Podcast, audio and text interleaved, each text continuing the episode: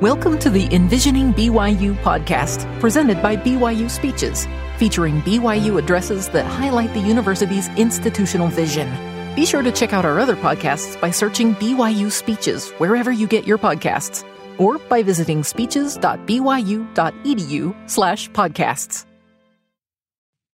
The mission of Brigham Young University was approved by the BYU Board of Trustees on November 4, 1981.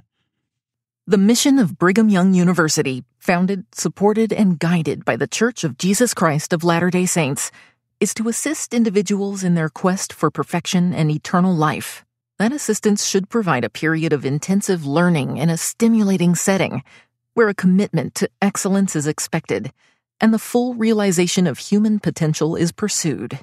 All instruction, programs, and services at BYU, including a wide variety of extracurricular experiences, should make their own contribution toward the balanced development of the total person.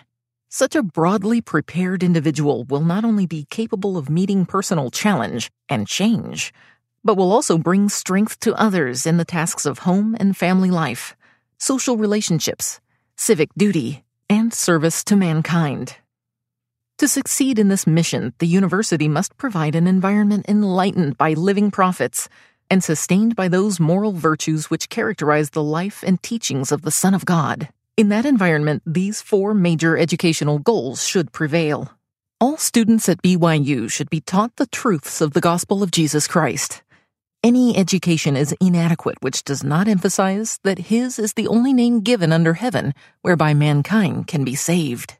Certainly, all relationships within the BYU community should reflect devout love of God and a loving, genuine concern for the welfare of our neighbor. Because the gospel encourages the pursuit of all truth, students at BYU should receive a broad university education. The arts, letters, and sciences provide the core of such an education, which will help students think clearly, communicate effectively, understand important ideas in their own cultural tradition as well as that of others, and establish clear standards of intellectual integrity. In addition to a strong general education, students should also receive instruction in the special fields of their choice. The university cannot provide programs in all possible areas of professional or vocational work, but in those it does provide, the preparation must be excellent. Students who graduate from BYU should be capable of competing with the best in their fields. Scholarly research and creative endeavor among both faculty and students including those in selected graduate programs of real consequence, are essential and will be encouraged. In meeting these objectives, BYU's faculty, staff, students, and administrators should also be anxious to make their service and scholarship available to the Church of Jesus Christ of Latter day Saints in furthering its work worldwide. In an era of limited enrollments, BYU can continue to expand its influence both by encouraging programs that are central to the church's purposes and by making its resources available to the church when called upon to do so.